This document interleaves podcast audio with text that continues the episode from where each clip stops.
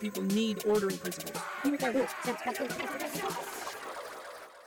12 rules.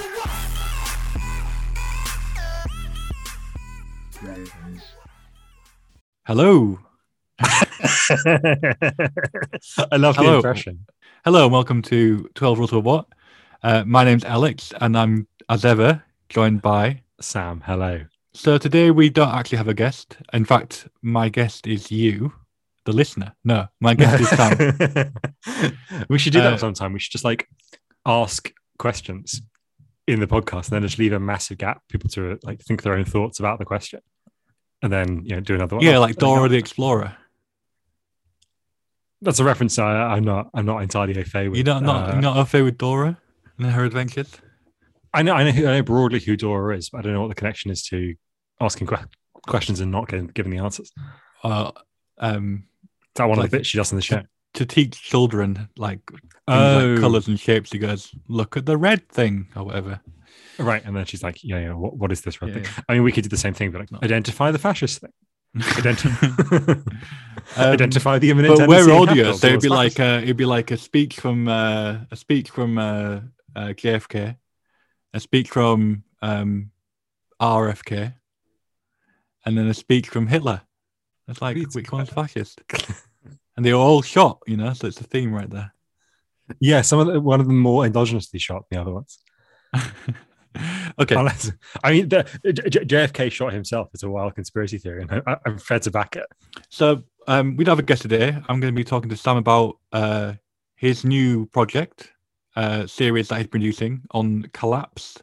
And it's going to be more, from my understanding, it's going to be more expansive than just collapse on the far right or far right co- concepts of collapse. But it will like kind of think through different ways of thinking about societal collapse and things like this. And so what I want to do is, I suppose, introduce the project, um, discuss a bit about apocalypse and collapse, and also because we're a podcast about the far right, or at least these main episodes are, um, talk about how apocalyptic thinking or kind of collapsology exists on the far right in what ways it exists as well. Um, and I guess I suppose when people think about collapse, I suppose it, people engage with it in different ways, and the way I engage with it is kind of perva- per- pervading layer of pessimism about everything that happens, about every political thing I do, even this podcast. Um, that none of it is going to really matter, or we've already run out of time, and this uh, thing is inevitable.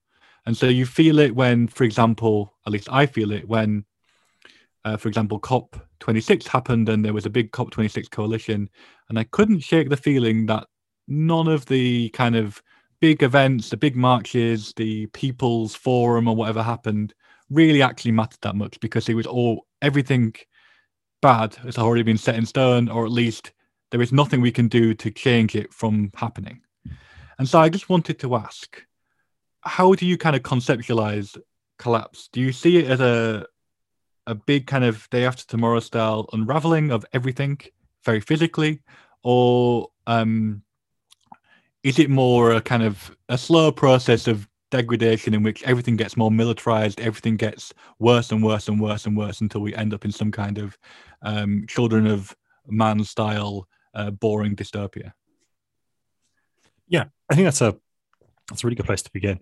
Um, to, to the credit of the people who are organizing the um, COP26 kind of uh, protests, they were pretty explicit about this. There was um, one of the taglines, one of the slogans was "This march will fail, this movement won't." I guess you're kind of disputing the second part of that, right? You're saying, well, maybe the movement will fail as a whole as well, which is definitely a possibility.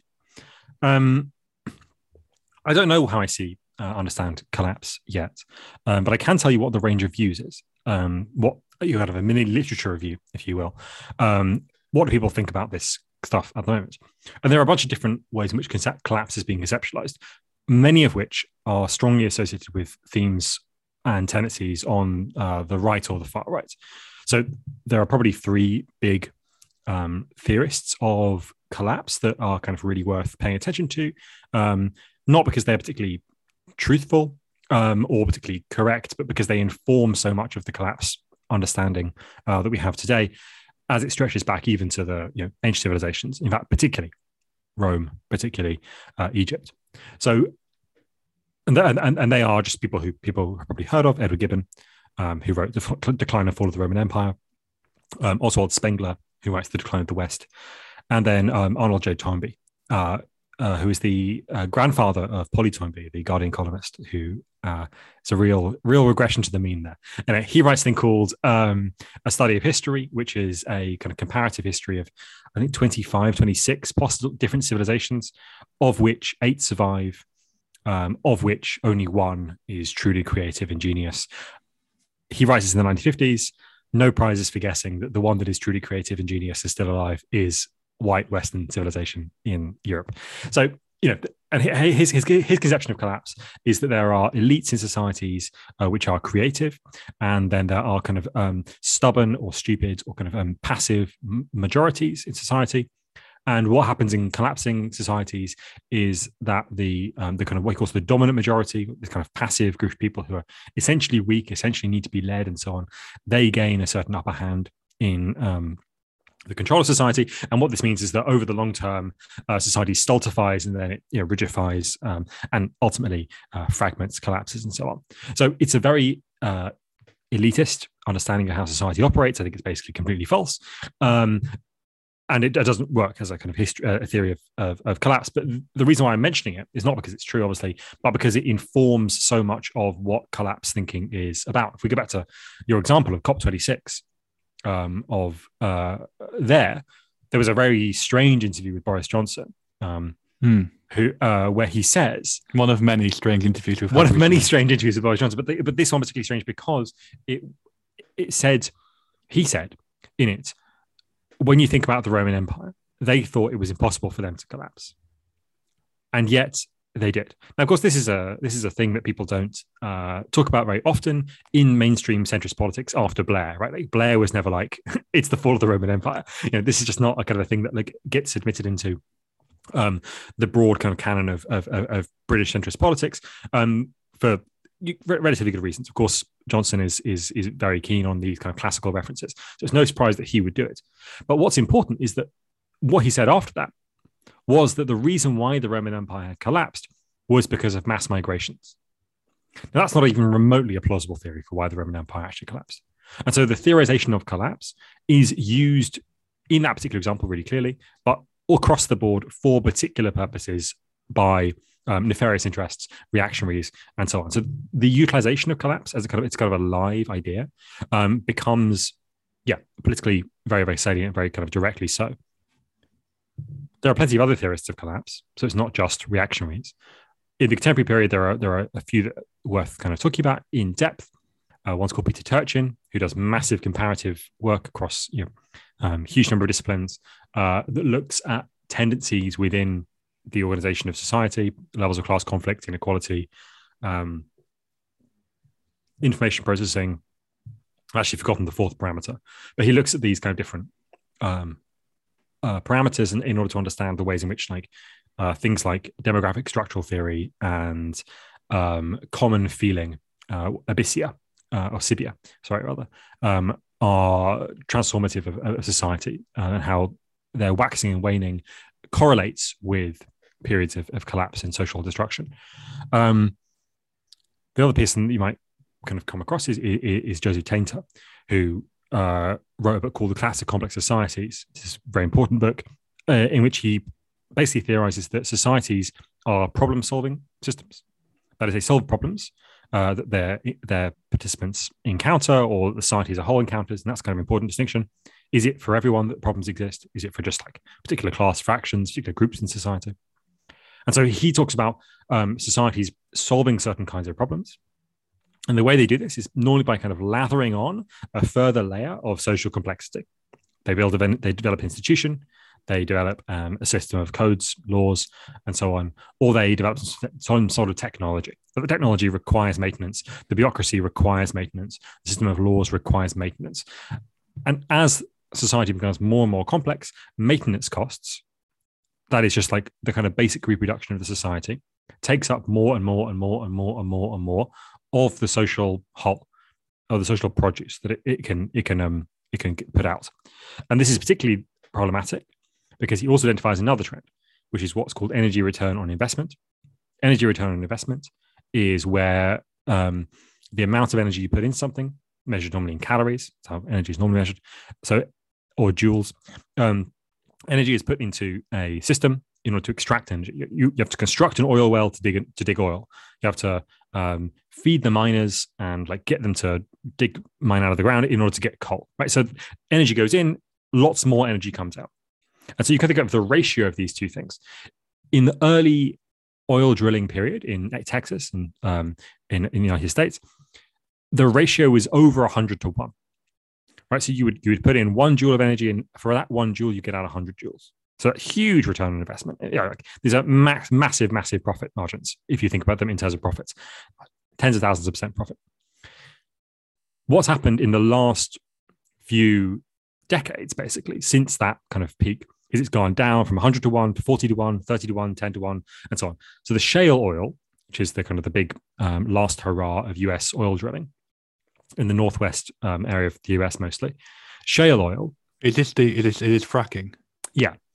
And, and, and what's more convincing about this is that we write about this in the Ecofascism book. We write about the ways in which um, the securitization of those uh, shale oil um, pieces of infrastructure have, has been taken over as a kind of a piece of like kind of national fixation by groups like the Three Percenters um, and so on, um, defense of that against uh, indigenous groups largely um, and other leftist groups which which want to preserve um, the indigenous groups' uh, right to the land, um, and this has been kind of opposed by the uh, right-wing militias. We talk about this in the eco-fascism book in in in in the, the fourth chapter, I think.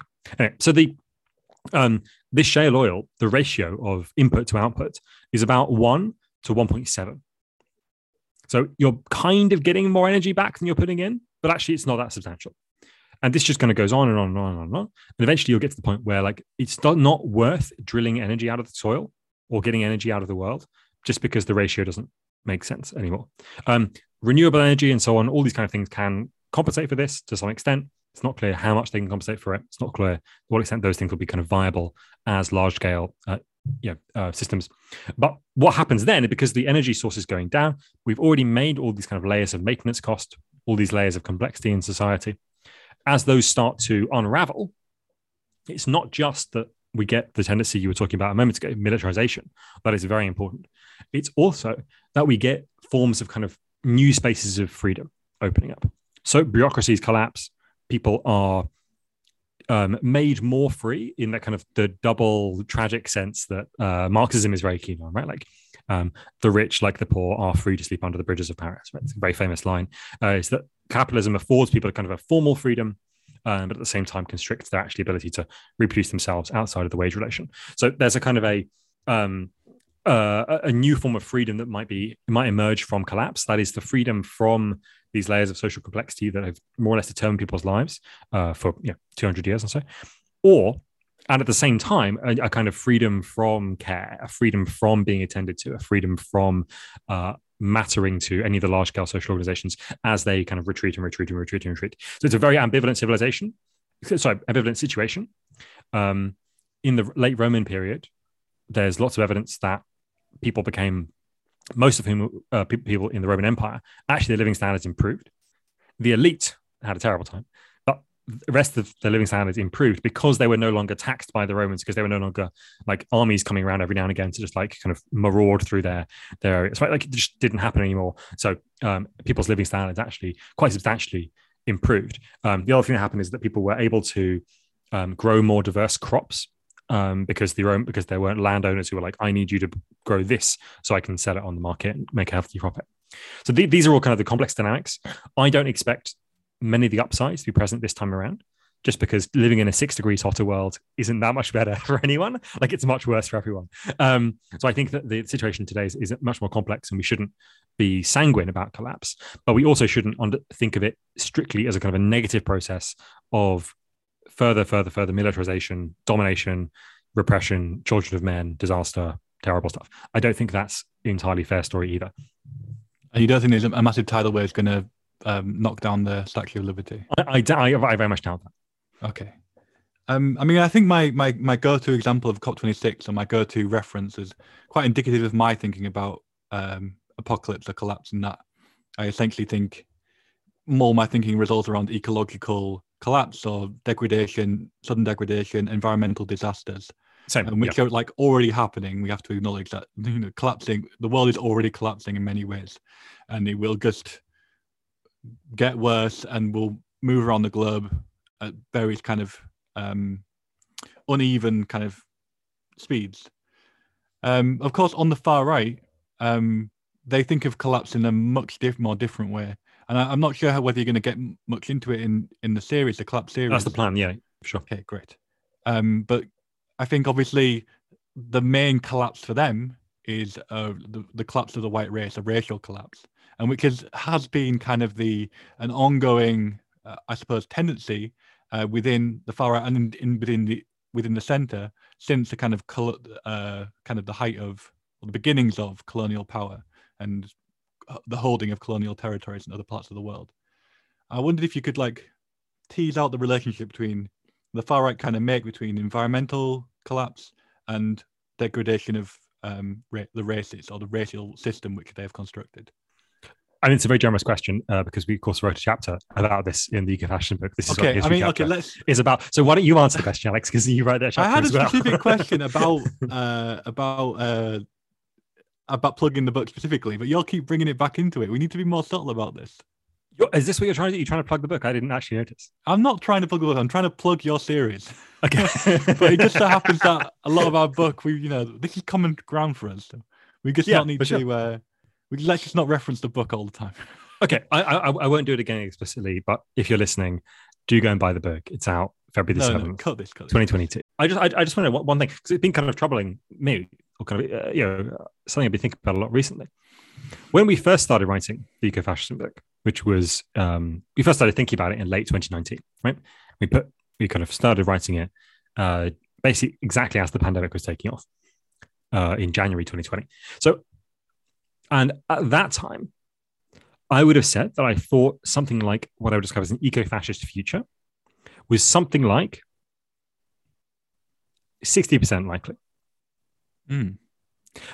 And I think since writing the book, my, my assessment of that risk has gone down.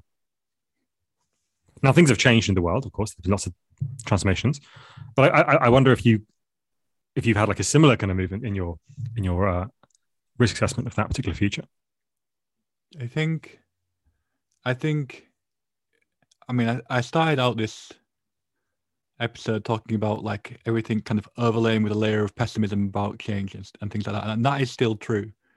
Like, you know, as much as I can rationalize arguments and look at movements that are happening and think this is seems quite hopeful, there's kind of a, it's much, I think it's a deeper feeling of like, you know, black pill doom you know not all the time and not you know constantly but it's still kind of there every so often having said that you see things like um, the recent uh, strikes uh, in america and the kind of union activism here as well.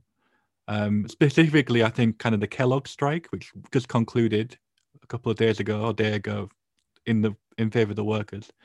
And the feeling that there's a kind of opening up of other possibilities.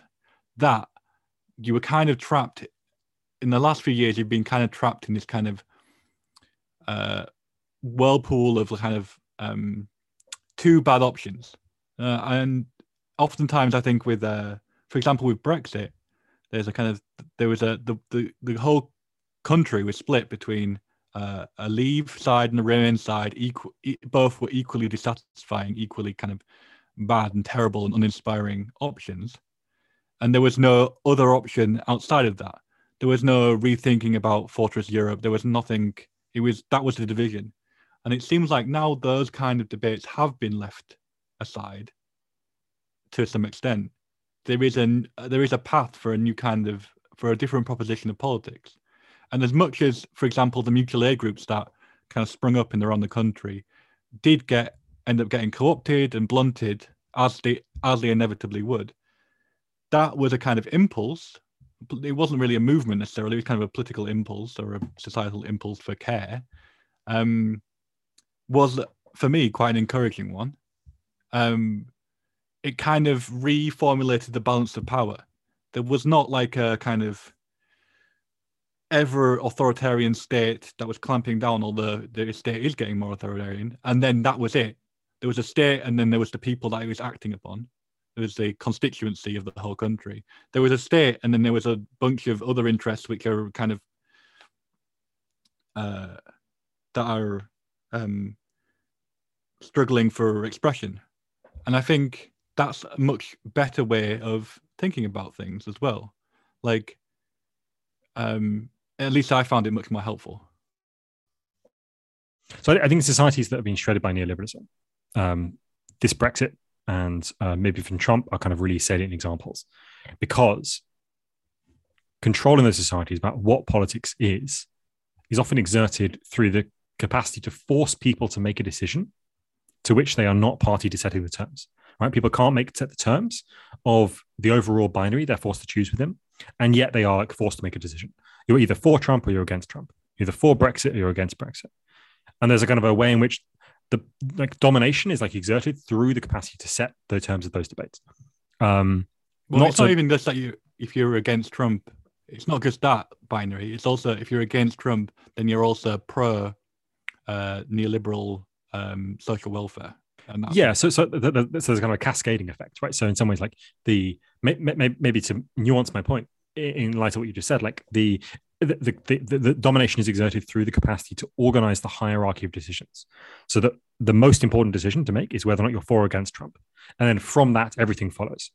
Right. So it, it, it's a way of like organizing what is the kind of the, the, fundamental distinction in society people who are for or against Trump, people who are for or against Brexit, as if that was determinative of like everything else, rather than being more fundamental social distinctions. Because the reason why this is such a powerful thing to be able to do is because it, it obscures uh, all the different kinds of ways in which social differentiation, social conflict is actually uh, actually works, and leads to a situation in which being for or against lockdown, right, for or against this, it becomes a kind of a way of like uh, sorting out everything about the world, um, and therefore reduces the capacity of actual politics, which is a long and boring process, uh, uh, boring through hard boards, as Weber once said, right? Like the um, you know, it reduces that process of of, of engagement um, mutually. I'm sounding like a liberal now. Like I kind of what I want is like a strong civil society because that is what I want. But I also want that civil society to um, instantiate a communist revolution. Anyway, um, back to collapse. How did the far right uh, conceptualize apocalypse or collapse, and how did it link to environmental collapse, which is actually the real collapse that's happening? Okay, so so let me um, let me uh, say something kind of linking things. First is that this um, capacity of society to sustain or not sustain a civil society where like debate happens, public sphere happens, is one of the major ways in which societies encountering complexity try and solve for that complexity. Right? They try and like develop an institution, a set of like spaces within society that allows for um, conflicts to be uh, mediated, uh, resolved, and so on. And that is all very much the same kind of thing that uh, Tainter is talking about in his theory of collapse. So the the the sudden disappearance of the of the public sphere in neoliberalism, the, the shredding of the demos, right, is a is kind of a sign of a, a, a sense making institution in society um, dissolving very rapidly, and that, that's why it's kind of uh, possible to consider these things in light of kind of a broader broader transformation of, uh, uh, towards collapse. The other way in which it's important is that it is absolutely true and well, when it's important to the to the question of how the far right conceive of collapse, is that it is absolutely true that um, no one was polled on the question of whether or not there should be mass migration, right? Um, simply because that is not the kind of which is one of their main claims. Like we were never asked, and so on. This is a patriotic alternative, um, like kind of uh, talking point. Um, that's kind of true, uh, simply because that is not the kind of decision that is uh, made by civil society anymore. It's made by um, technocrats uh, of, of, one description or another, right? So the, um, uh, the, the the the fact that people are no longer able to exert, in any meaningful sense, control over how the society operates um, around important questions, um, like how should wealth be distributed in society, um, who should society consist of, and so on. All, all these things are have been taken away from people and the way that incapacity to do anything gets mediated on the far right is around apocalyptic narratives we're all doomed, all there is left, terrorism, violence, destruction, and so on. So it's it's, it's the it's the kind of the um, the, the, the barrier, right? That um, that not having a kind of a, a public sphere that functions uh, puts up that means people turn to um, to towards kind of uh, you know, terrorism. Maybe that's kind of a bit of excuse making on my part for like why there is this terrorist or kind of bringing everything back to the same uh, fundamental cause. But I think it's basically accurate. Uh, there are no political institutions which can exert anything other than the most kind of like uh, uh, tedious and staid forms of neoliberalism. Um, ergo, there is apocalypticism on the right because it knows it can't affect anything apart from to just like randomly attack people. And there is also apocalypticism on the left because it knows that it has no control over the the um, the levers of of capital, nor over the um, construction of fossil fuel uh, infrastructure. So I think that they're both they're both very similar in some ways, right? So the, the, the, the other way in which there's a kind of a differentiation between the left and the right responses here, although they both end up in apocalypticism, the way in which there's a kind of differentiation here is around key questions of how the history should be passed, right? How history should be understood, how we should engage with history as it continues to happen, right? History is not just like in the past, obviously. And the, the, perhaps the key aspect of, of, that contested history is the role of um, uh, European colonialism, right? In uh, organizing the rest of the world, uh, in like um, uh, attempts to impose its norms on the rest of the world and so on. And that's a process that happens not just um, through the codification of, of, of, discipline about bodies, discipline about kind of people's conduct and so on, though those are extremely important. It's also a way in which the idea of a normal environment, a normal nature, is constructed through the colonial project. And I think that's something that um, we talked about in our in our book. This kind of combination of fear and uh, needs to kind of impose um, a kind of a, a, kind of a set of norms onto nature um, and that nature extending both to people and also to environments in various kind of forms. But I think that, there's much more to say about this, and, and, you know about this as well. So you should you should you should tell us what what do you see as the connection between the colonial project and contemporary forms of right wing apocalypticism? So I think right from the start of the colonial project, colonialism, imperialism, there were the different discourses around nature, and we kind of go through them in our his- section about history, and we're thinking about them a lot and uh, conceptions of nature are often mostly put to use for to, in the furtherance of colonial the colonial project the imperial project and so indigenous land is untouched by human human life in which they mean white civilized human life and therefore is up for grabs and is therefore can be partitioned off and therefore the people who are found to live upon it need to be turned into white people and be given property and taught how to do pastoral farming and and, and such like. Whereas other forms of nature also like how nature uh, is antagonistic, how it's um, unsuited to life, and th- that is the reason why so the people who live in that nature are particularly uh, malcontent, particularly uh, troublesome, and why they need to be controlled, and why the land needs to, itself needs to be tamed. Um, you know, reason so many white people are getting sick on the coast of Africa is because the land itself is inherently uh, corrupted, is bad, and and therefore the people themselves are bad too, and we never really have a reckoning of um, just how much that history of colonialism, which lasted a very long time and ended in, you know, historically very recently, uh, how we are still living with those same conceptions of nature, how we're still living with those same structures of uh, you know exploitation and profit extraction, um, and how I suppose for me to reckon with uh, reckon with the present, we need to reckon with empire. I think it's really important for us to interrogate what kinds of conceptions of nature people are talking about today as well, and how they kind of further entrench uh, um, kind of geopolitical hierarchy or geopolitical exploitation. Um, and I think also these kind of conceptions of nature are only going to entrench as the world becomes more obviously unequal ecologically. So as famines particularly start affecting certain areas, you know, as food insecurity becomes more of a thing in the global south, as, you know, or in, you know, in kind of previously colonized territory. And how that those same things are not happening um, in Europe, in, in necessarily in certain parts of America, you know, I mean, obviously, until they do. The link between the racial apocalypse and the ecological apocalypse and the mind of the far right is intrinsically linked because race and environment is intrinsically linked and has been since colonialism. Um, and since the since the colonial project. And so we, we see kind of manifestations of this in the way that, for example, um, American fascists justify their presence in on the continent of North America because they were forged in the kind of um, furnace of of European weather, and that means that gave them the hardiest constitutions and the most um, kind of daring do and drive in order to um, expand the frontiers of civilization across the untouched continent. Yeah, it's, it's, it's, one of my favorite copes of all time. Um, the idea that the uh, uh, you can everyone in the world should be in their natural environment, right? That's one proposition. Proposition. Simultaneously, white nationalists in America are not in their natural environment. Very obviously, they're not in Europe, where they like their ancestors are from. Um, this is because of some fundamental like get out clause that they and they alone possess uh, a natural conquering capacity that um, means that they should be uh, kind of everywhere uh, that they they, they, they, can be. Yeah, I think it's it's it's extraordinary get out clause.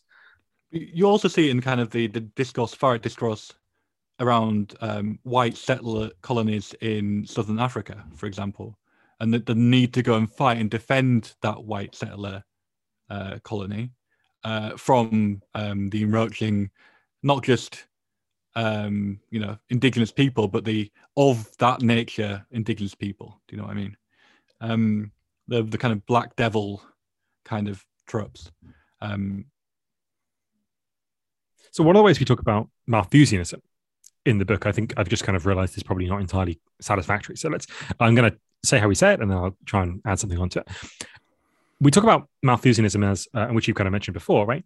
Is that Malthusianism is based on a kind of a, a horror at profligacy, people having too many kids, and like you just can't have that many kids if your um you know, your resource base, your amount of capacity to feed them is not going to accelerate at the same rate. And you know, he makes a distinction between uh, exponential increase in, in number of people and uh, what he assumes falsely would be linear improvement in the, the amount of uh, food that can be kind of um, yeah provided for them. That's of course not true. It misses out you know all the kind of technological stuff about uh, you know the green revolution and uh, all the kind of um, the development of the Haber process, uh, the Bosch Haber process in the early 1900s, um, which is intimately uh, which allows for the production of chemical fertilizer, but also the production of uh, amongst other things, uh, dynamite. Well, not dynamite, but um, explosives uh, that can be used in the Second World War. So there's there's a strange interlinked history here between like the relation to kind of, of war and farming and food and colonialism and so on. There's a very complex story to be told, which I think we tell relatively well in the, in the book.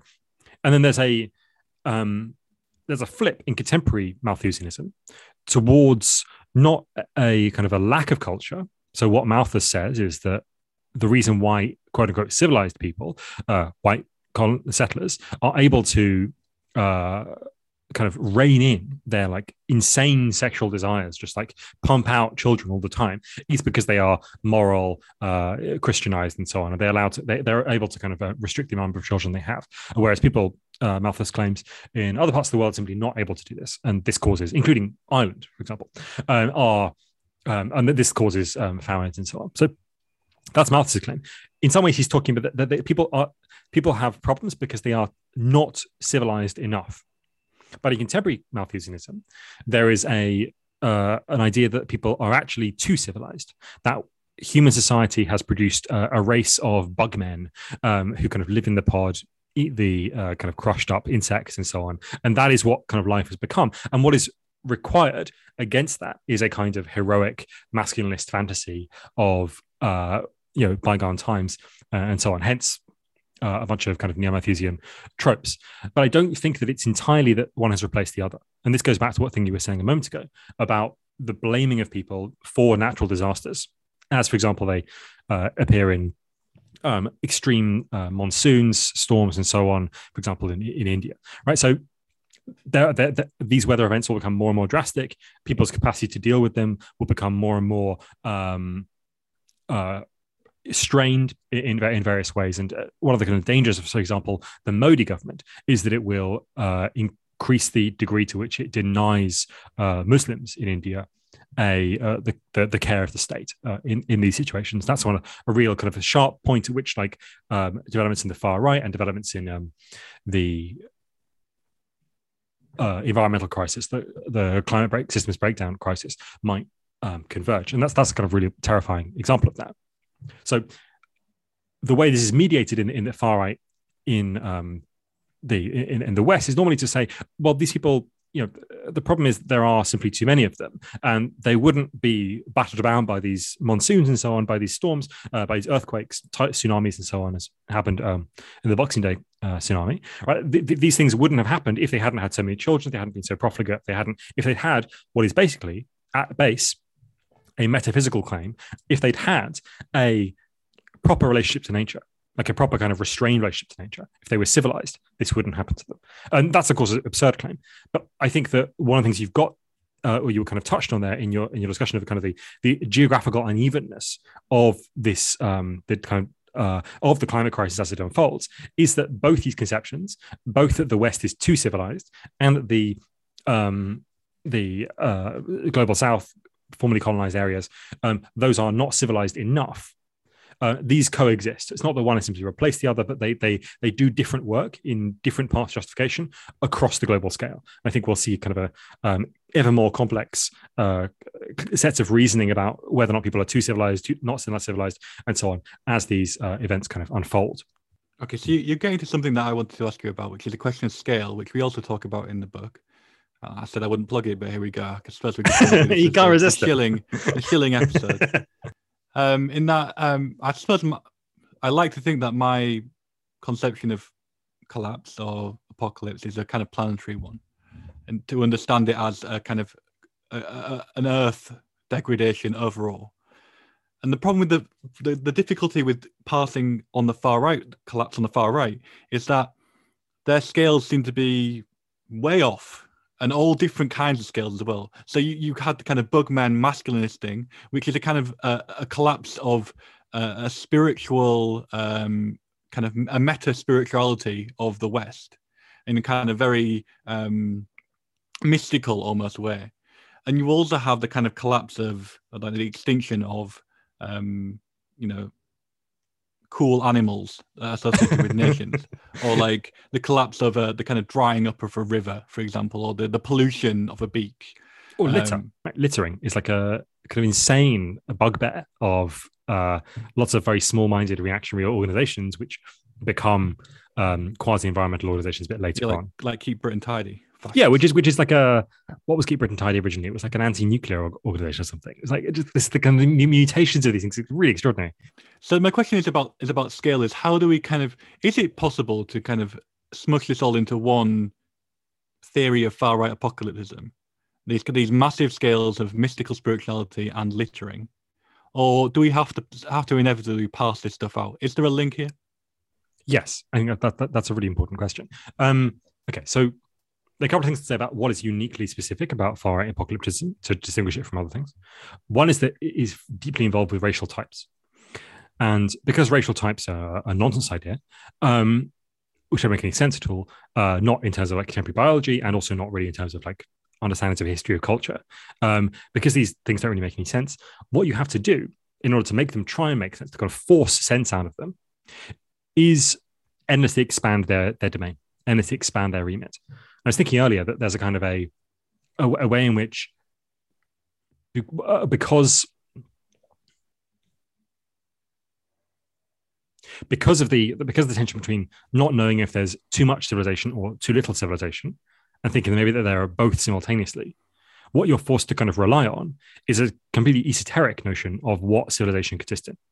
And what when you've got that esoteric notion what you can then do is say okay well it's racialized. Um, it's not that there are more or less people, civilized people. It's that there are Aryans and there's everyone else. Right. So it becomes a distinction not between the civilized and the uncivilized, but between certain racial types and certain other racial types. And so the, the, the production of these racial types becomes not only the most kind of central important component of right apocalypticism, but also becomes almost like fractally complex. So, you know, in this particular case, uh, yes, um, I did some littering. Um, but, you know, I, an Aryan man, would only litter under these circumstances in this particular place, you know, in order to prove this kind of point. Right. So, so the in some ways you get kind of these um, really complicated arguments in utilitarianism. You know, um, we get kind of the uh, uh, essentially the, the trolley problem, right? But like kind of uh, the racial trolley problem, where like would an Aryan do X, would an Aryan do Y, and so on. And because the, the type is basically nonsense, anything can be projected onto it that allows for more or less anything to kind of um, go, anything to be seen as good, anything to be seen as bad, which is, of course, people will recognize a classic conspiratorial kind of thinking. Um, very familiar from the discuss from like QAnon, very familiar from all these other conspiracies, where an almost infinitely detailed plan has to be understood to exist somewhere such that Trump's actions can uh, all fit into it coherently and so on. So there's a kind of a there's a kind of a because of the of the absurdity of the initial idea, a racial type, far apocalypticism, which I will eventually pronounce correctly, is forced to develop a, a, a almost infinite level of detail about what it is that the racial type contains, right? Because it's, it's trying to legislate for all possible activity. What this means is that nothing is ever really encountered. By which I mean, you never really have to think anything again.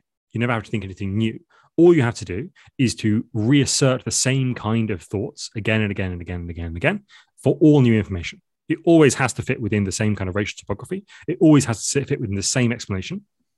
Doesn't matter what it is, it will go into the explanation because you're able to bend what the explanation is supposed to predict more and more and more and more and more. And so it's a kind of a it's a way of like preventing the new from ever really happening, presenting anything new from ever really occurring. And therefore, I think in the long term, the danger really is that these systems of thinking will become, on, the far right, will become so fixated, sclerotic, rigid, and so on, as they encounter more and more things that seem to go against their their their ideas, that they will be left only with violence as a kind of solution to these contradictions. Um, and so I think that the the main thing we have to kind of worry about, or one of the main things we have to kind of worry about, is forms of sporadic uh, uh, violence that grows out of attempts to kind of resolve uh, the contradictions between various ideas of racial type uh, inside a, a right wing apocalypticism. So I've got a friend who, to annoy me, describes herself as an eco-fascist. I mean, I hope it is. I hope it is to annoy me.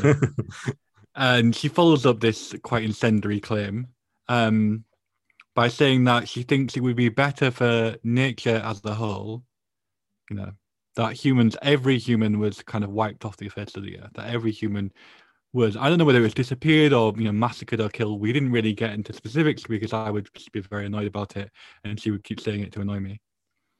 And I think this kind of betrays a, there's a kind of general kind of black pilled feeling amongst certain people's like you know, kind of humanity itself is the problem. Humans are the virus, and this is a kind of trope that we've seen. It's not actually XR who said it; it was a, a far right group who was masquerading as XR who made those stickers that you know humans are the virus. Um, but it does speak to a certain kind of fatalism about humans and human activity. Um, that there is no other alternative, and that actually the kind of some impact of humanity is uh, death ultimately death and collapse. I wondered how can we how do we it's not I don't think we should like explicitly be challenging my friend because I think it is a joke ultimately. I mean I hope it's a joke. Um but how can we think about this kind of humans are the virus uh, meme uh, in a way that is kind of antagonistic and useful to a to a political project? So humans very obviously aren't a virus. Um, the closest analogy I can think of is that humans are a kind of cancer. Um, that is, they're a kind of uh, social, a kind of a, biological form um, that will not stop replicating and which siphons off resources, siphons off energy from the rest of the organism. Right. So imagine the Earth is kind of a single organism. Um, humans are kind of a, a, thing that's like growing and growing and growing and growing and growing and growing and growing and demanding more and more and more energy, and which refuses to die, refuses to senesce in the way that um, cancer cells refuse to senesce. So I just, you know, on a kind of biological basis, I would say that virus is not the good analogy. Cancer, more like it. There's probably another one that you can think of. It's actually even better.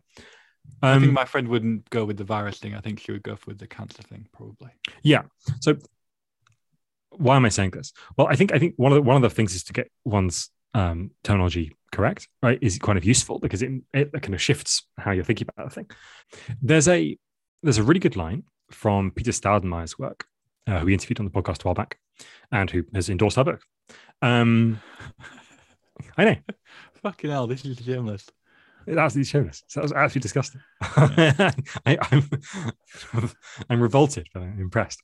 Um, so Peter, Peter Staudenmaier is, uh, yeah, very good author. We interviewed him. Uh, he writes that the signal mark of, of what he calls fire ecologism or, or right or right wing ecologism is uh, the disintermediation of the social and the natural. What does that mean? It's a bit obscure. Disintermediation means that there used to be a kind of a, a separation or a boundary between two things, and it is, forcibly made to disappear. So um, people in cryptocurrencies will talk about the disintermediation of the the seller and the lender. Right? There used to be a bank in between these two things. And now there's a blockchain, and therefore disintermediation. That is, there was something in the middle, and it's evaporated or it's being replaced. The point about the disintermediation of the natural and the cultural is that in far ecologism, or in far reactionary thinking about nature, rules of nature are immediately claimed to be rules of society, and rules of society are immediately claimed to be rules of nature, right? They're just as if the two things were exactly equivalent, as if there was nothing particular about humans. And yet, the claim that there should be no humans rests on the exceptionality of humans right? So it doesn't make sense for us to apply the same rules as apply would be applied to nature, the same set of ethical standards that applies to nature to humans. It doesn't make sense to apply the same set of ethical standards we apply to humans to apply to nature. And yet, so that on the one hand, we're trying to deny there's, a, there's an exceptionality to humans. On the other hand, we're trying to proclaim there is an exceptionality to humans. They are uniquely bad, uniquely evil, and so on. And so this whole claim that humans particularly need to be eliminated rests on essentially a contradiction in thinking, right? On the one hand, humans are exceptional. On the other hand, they're not exceptional at all. Um, that's obviously a philosophical problem. Whether or not it is the kind of the political impetus of it is another matter. I don't know. I don't think it probably does. So the way I would address the kind of political question of it is to say that, like many people have said before, like many people will say again, it doesn't make sense to think of the Anthropocene as a single thing. The anthropos, the we, the human, that has constructed this world in which humans are like the perhaps the main causative geological agent, um, have transformed the planet in, in ways that were completely unprecedented. It doesn't make sense to think of, of us as as that agent. The other thing I would think, I, I, uh, because we are not one unified species, um, we are a set of like abstract social processes, capitalism, and so on, which are taking uh, on utilizing the actions of humans for their furtherance, but which is for which humans are kind of no more than, than a kind of a, a pawn. The other thing I would say about that is that there's a if you expand the scope of how you're thinking about it from the domain of the hockey stick, so the hockey stick graph is a very famous graph in, in climate change research, right? Which is that it, it stretches back, I think, about 1500, maybe even maybe before that. Um, and it's like a basically a kind of a flat but very wiggly line um, of temperature, global average mean temperature. And then after about 1950 uh, or thereabouts, just massively takes off. You get kind of a hockey stick shape, kind of just accelerates really quickly into the sky. Um, that is genuinely unprecedented in the whole of the planetary history. That's something that's kind of important to say. Um, but if you expanded that out to the course of four billion years, which is how long the Earth has been here, then you would see that there are actually like massive transformations in the Earth's biosphere um, that have been affected, uh, you know, at different points. Um, the most kind of striking of which is that is, is that the first uh, mass extinction, which is basically the oxidation of the atmosphere before carbon dioxide, and then it transforms to oxygen because the bacteria or a proteon, or I don't know exactly what it is, uh, uh, um, a kind of a form of early life develops that can metabolize carbon dioxide and produce oxygen in its place. And this kills, basically, it suffocates all the things that were breathing in carbon dioxide because it just replaces them with oxygen. And this is this is the biggest mass death event in the whole of planetary history, and yet it is absolutely causative of the entire rest of planetary history.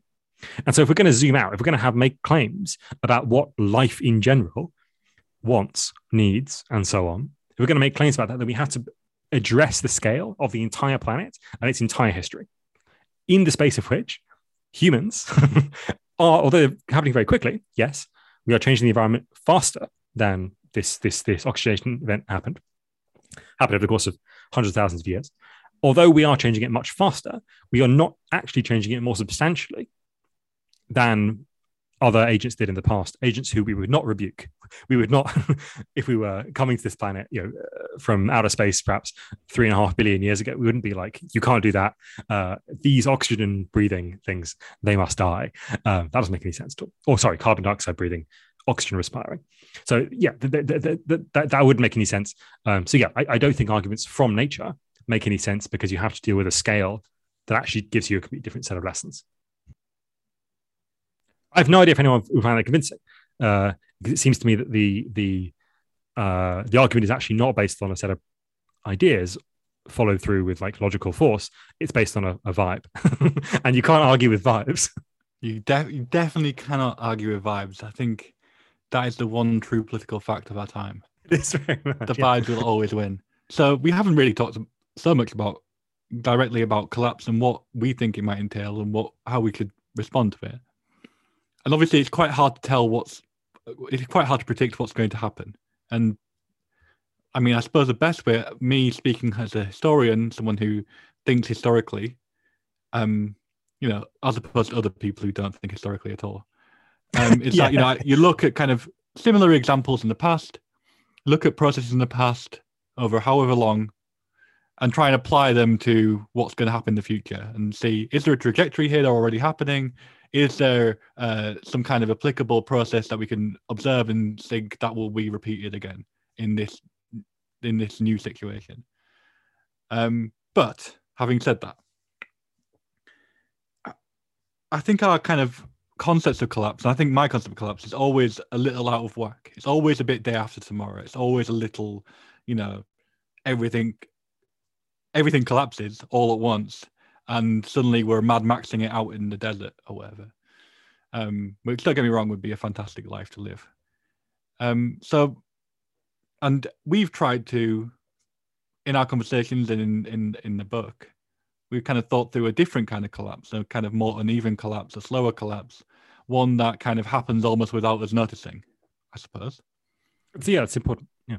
And I just wondered if you could like briefly sketch out what that what that collapse looked like. So we we give a list of phenomena um, in, in the book somewhere, uh, possibly at the beginning, uh, like in uh, yeah, I think actually exactly in the beginning, uh, where we talk about the different kinds of things that could uh, that could happen, um, and it's a list, so you will hate it, but uh, I'm going to read it out because I like lists. Yeah, so it's about the it's about the pandemic. Um, it says the pandemic provided a glimpse into possible political responses to future climate breakdown. Past responses to climate crises, such as extreme weather events, have been shot through with environmental racism and state violence, but the scale of total transformation implied by the word fascism would have been hyperbole.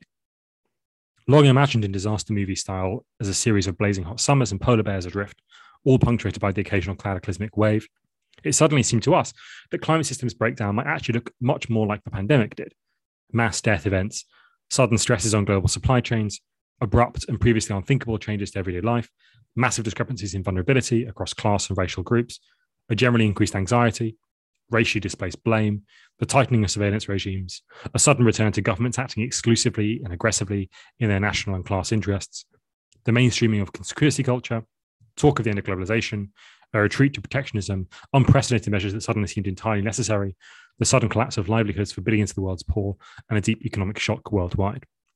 That's obviously quite a fast collapse. So, like, you know, the, the, the period of the pandemic is like from, uh, you know, kind of December, late December, by April 2020, uh, pretty much all those things have happened. And lots of them continue to happen, obviously. Um, there continue to be mass death events. There continue to be uh, global shocks. There continue to be you know, conspiracy cultures. There continue to be racially based blame. It's all, it's all happening still. So it's not like it's kind of gone away. But all those things suddenly happened very rapidly. The only thing I can think of, kind of of equivalent scale, apart from another pandemic, which is of course, let's face it, entirely possible, um, would be a market. Would, would be a, um, a food, uh, a, a global um, food shortage, um, which might take the form of kind of an absolute uh, food shortage. That's very unlikely, though. It's very unlikely, um, at least in the short term. It's not unlikely over the long term, but it's unlikely in the short term. There'll be an absolute food shortage. That is, there is not enough calories for everyone in the world to to eat. The point you made about um, the collapse happening without us noticing is is very very important as well. Of course, the book is mostly about eco-fascism.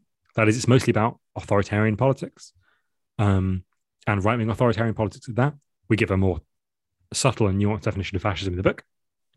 But what I mean by that, what I think is important about that, is that the is that the the, the measures we're seeing at the moment um, brought in the UK, the capacity for people to be stripped of citizenship, the capacity of people to be um, arbitrarily detained, uh, arrested, making protest essentially a crime. These are the kinds of things that a regime that is expecting an enormous amount of social disruption does. These are the kind of things that regimes that are predicting for the future. And the British government, despite their extraordinary competence in lots of ways, are very committed to long term planning. They, they do have long term plans, um, hundreds of years. Like this is not, I mean, not perhaps the government as such, but like the civil civil service, right, does do this kind of thing. Um, there's a very uh, kind of uh, surprising and strange book by Gwynne Dyer, um, uh, which is about uh, geopolitics in a hot world. Uh, I've forgotten the name of the book, but it's yeah, it's, it's a it's it's a it's a it's a mostly based on UK uh, government predictions about what might happen and the, the way in which their current policies play into that. So I would not be surprised if, if current encroaching authoritarianism in the UK was understood by at least some people in the government to be relevant for climate persistence breakdown. Um, so yeah, I, I think it, it's entirely possible we could miss the science, or being focused as quote unquote anti-fascists on particular forms of far authoritarianism, that is the, the mass basis ones, the ones that are attached to extra extra legal violence, um, like fascism always, ha- always has been. By focusing on those ones, we miss the very real and very substantial forms of encroachment of exactly the kind of thing that prepares the ground for later forms of, of far authoritarianism, um, like ecofascism. Um, so, I think also this is why thinking about empire is so useful here again, is because these kinds of differentiation between who gets right to citizenship and who doesn't, uh, these kind of uh, uh, the ordering of people into different groups and all these kinds of things are kind of very kind of familiar ones for someone who studies the history of empire uh, as well. And it's it, it is sometimes useful to think about empire coming home in many ways, not in the classic um, sense of fascism is empire, uh, colonialism come home, but also in a sense of this kind of ordering of people, um, uh, this kind of um, encroachment of of of the state into aspects of life that wasn't previously there. This kind of changing of people into kind of model citizens on an authoritarian way is, uh, I think, quite redolent of um, imperial imperial strategies for control. So we haven't really talked much about anti-fascism and collapse, which I think it is quite important to talk about. Like, how useful is an anti-fascist politics in a in a in a degrading or a world that is about to completely fall apart, um, and how we kind of think through how we connect that to other kind of struggles as well. Um, I, I, often think there's a kind of um, quite a crude fusion, which maybe we even indulged in before. It's like, oh, green anti-fascism is just anti-fascism, but we also care about oil drilling, or anti-fascism, but we also like try and sabotage uh, Shell, whatever.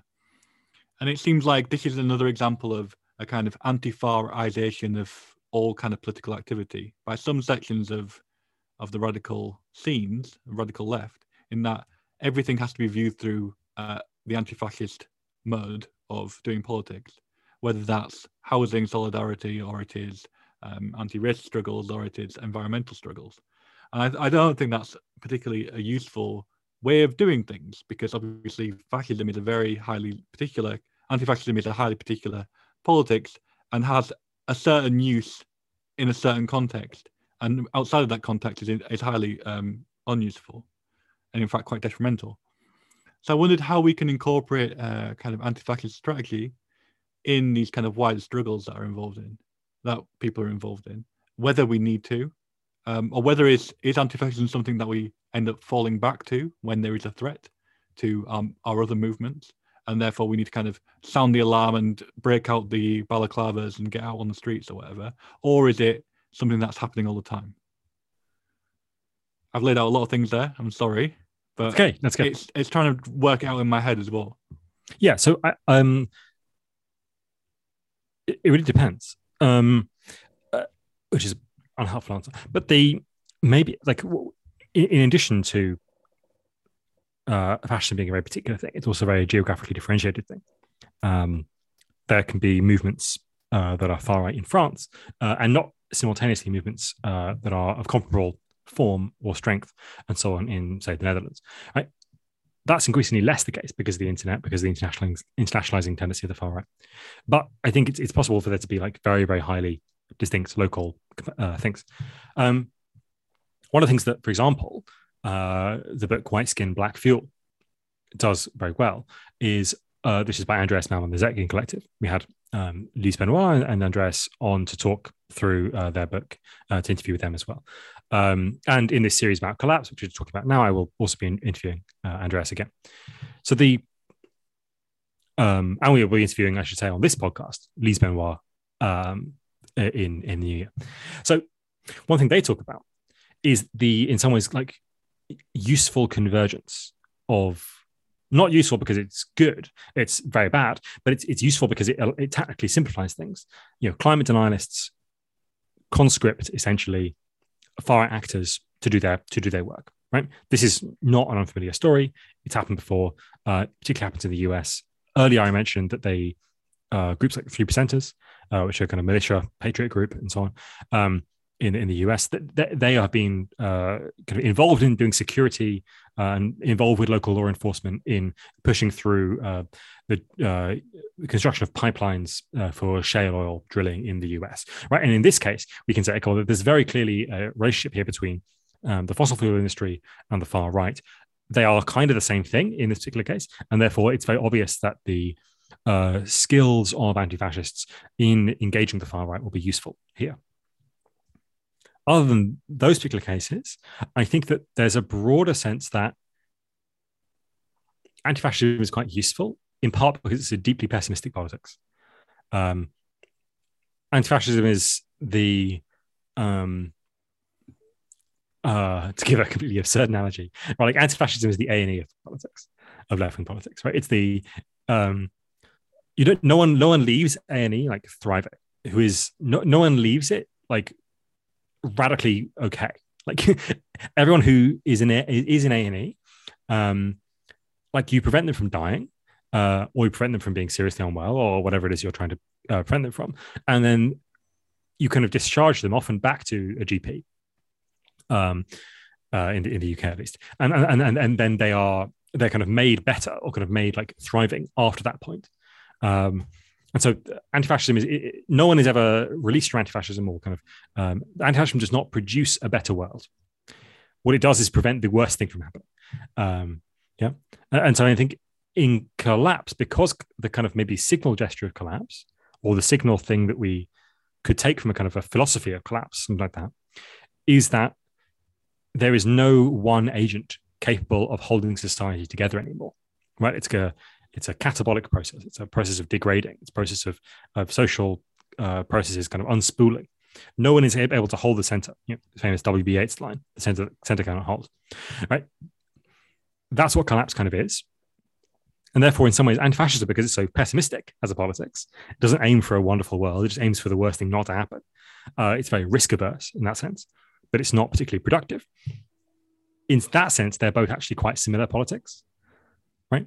Um, preventing collapse, preventing fascism, existing within collapse, you know, and so on. They're in some ways quite similar because they don't require a world transformative agent. All they require is like the, the immediate problem be dealt with. Um, so there are there are analogies there between the two things, but ultimately, I think it's just uh, I, I don't see much utility for anti-fascism in, in, in understanding collapse. When tell us about the about tell us a bit about the series. When's it coming out? How far along with you producing it? Um, do you say things that I wouldn't want? Yeah, so um, with? I yeah, I say a lot of things that you wouldn't want to be associated with. That's why I'm doing it separately. Um, no, I, I I've recorded a few a few episodes. Uh, I've done an interview with with a guy called Guy Middleton, who is a um, uh, archaeologist who works on uh, the collapse of the late Bronze Age um, and the kind of that deep time. Has very interesting things to say about the way in which we understand collapse uh, from a kind of social perspective about how we understand elite institutions in the past and how they how they kind of show up in the archaeological record in a way that other things don't. We've interviewed uh, Jairus Grove, who wrote a book called um, Savage Ecology, and so on. And it's all being done with a kind of team of um, anonymous people. And when's it coming out? Uh, sometime in January 2022. Okay, and we'll be hustling it on the 12 rules. The first few episodes will be on, will be on the on the on the 12 rules stream, and then yeah, um, the rest will I guess not be. You know. Okay. Depends depends how offensive uh, the things I say. Well, I'll be, I won't be vetting, so you know, you can just slip an N word in there and we'll be ruined. Don't for that end. Don't for that. Okay, and um, I suppose we're finishing up now. There's a few more announcements. Um, we'll be going on another mini tour of the UK fairly soon, maybe in February. We'll be in, almost definitely, we'll be in Bristol, and you'll probably try and get to a few more places as well, including London. Um, so just look out for those kind of announcements, and we'll be putting them on our social media as well. We've also got a book, another book coming out, Climate Change and the Far Right: The Rise of Ecofascism, the other way around. Um, it's coming out in April or March 2022. Um, but you'll start to see promo about that pretty soon because we've got a bunch of articles to write to promote it. And our Gmail is filling up with unresponded emails, which we need to reply to. Um, so, you know, self crit right there. Um, it's not quite a struggle session, is it? But it's uh, it's close. What's up, y'all? I'm Pearson, host of Coffee with Comrades. Coffee with Comrades is rooted in militant joy. Our hope is to cultivate a warm and inviting atmosphere, like walking into your favorite coffee shop to sit down with some of your close friends and share a heart to heart conversation. New episodes premiere every Tuesday, so be sure to smash that subscribe button wherever you get your podcast so that you never miss an episode. We are proud to be a part of the Channel Zero Network.